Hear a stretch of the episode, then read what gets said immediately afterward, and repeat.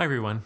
We're continuing our walk through the beginning of Proverbs, looking at seeking wisdom.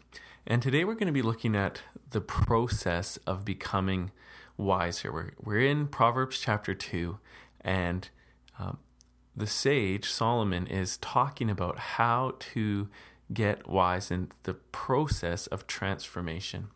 For many Christians, one of the most frustrating parts of the Christian walk is how slow change can be. I remember listening to John Piper uh, one time responding to a question. Somebody asked him if there was anything that made him doubt that he was saved. And his response was how slowly he changes. For me, that's profound. We, we want to be different.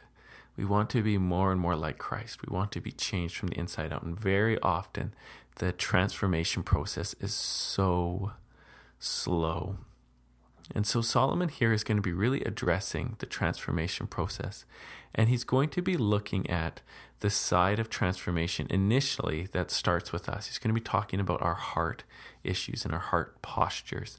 Um, and as we go on in the next few days, we'll be looking at more of the dynamics of what happens when people change but, and grow in wisdom.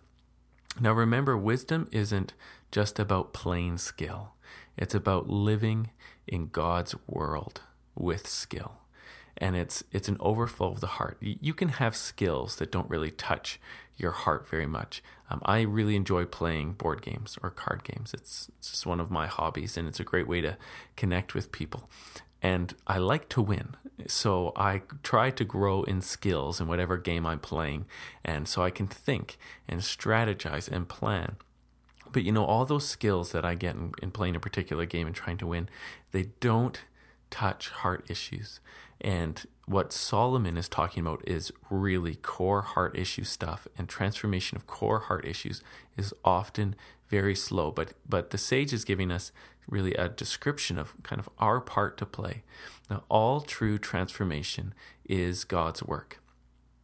The Apostle Paul says in the book of Philippians that we're supposed to work out our salvation with fear and trembling because it is God who works in us both to will and to work his good pleasure. And so it's all God's work, but there is that thing where we're he's working on us to learn how to will his good pleasure. And so this is what Solomon's talking about.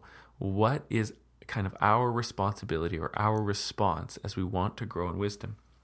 And this is what the sage says in Proverbs chapter 2. It says, My son, if you receive my words and treasure up my commandments within you, making your ear attentive to wisdom and inclining your heart to understanding, Yes, if you call out for insight and raise your voice for understanding, if you seek it like silver and search for it as for a hidden treasure, then you will understand the fear of the Lord and find the knowledge of God. So, as I look through this passage, I'm going to be kind of identifying three heart postures, and they're, they are a bit of a progression, but three heart postures that are our work in working with God for transformation in wisdom or in learning the fear of the Lord and knowing who God is. And the first heart posture is in verse 1 where he says, If you receive my words, um, all true knowing God starts with humility. It's this recognition that this valuable thing, knowing God, this desirable thing, being transformed, is not something that we look inside of ourselves in order to find.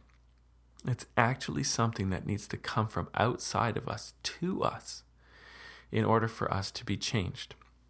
Um, you know, growing in the knowledge of God is not like rooting around in your pockets for change when you need to ride the bus.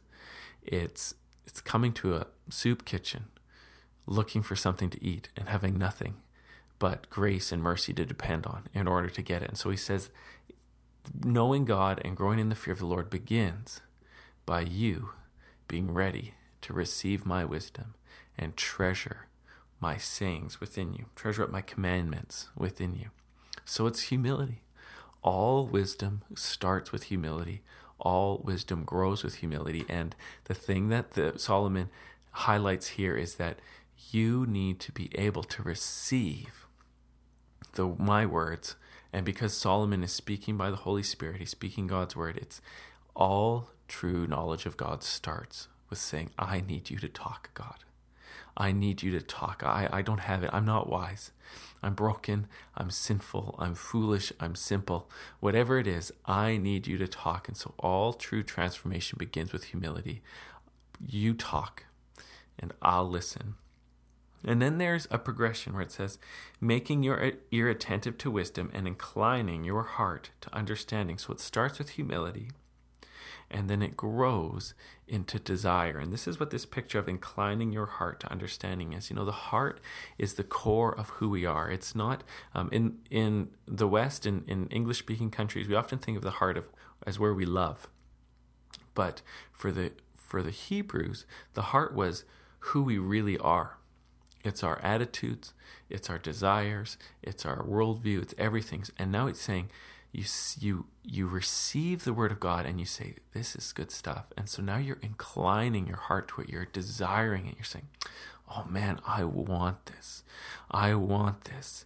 And so he's not so much talking about knowing God as head knowledge as so much as a heart desire. This is step 2 so step 1 is having this humility. I need something that I can't manufacture. And step 2 is as I begin to receive God's word and and store it up, it's I I want this. I want to change. I want to be taught. I want to know God. So it begins with humility and it goes on to desire. And then the third phase is kind of pursuit. Verse 4 it says, sorry, verse 3 and 4. If you call out for insight and raise your voice for understanding, if you seek it like silver and search for it as for hidden treasure. And so there's kind of this picture of calling out for it. It's kind of somebody wandering down the streets. Where are you, God? Where are you, God? Um, you can kind of have this picture as well as, you know, if there's a police officer who's chasing uh, after maybe a purse snatcher or a pickpocket or something like that and chasing him down the street saying, Stop him, stop him, stop him, stop in the name of the law. And he's crying after the thief to stop and he's crying after other people to maybe tackle this guy. You know, there's a pursuit, a pursuit of wisdom, a pursuit of knowing God through His Word and crying out for it, and then you're treasuring it this pursuit of this treasuring thing is where it's like, I want this. It's valuable. I need it. I'm seeking it. We become like truth miners where we put on our hard hats and headlamps and pick up our pickaxes every day and head down into the tunnels looking for silver and for hidden treasure. And I'm sure that Jesus, when he was telling the parable of the treasure hidden in the field, he probably was, you know, amplifying this scripture of Solomon where he's like, the kingdom of God is like a treasure hidden in the field that somebody stumbles over and then they go away and they sell everything they have in order to buy that field and gain that treasure. It's about pursuit.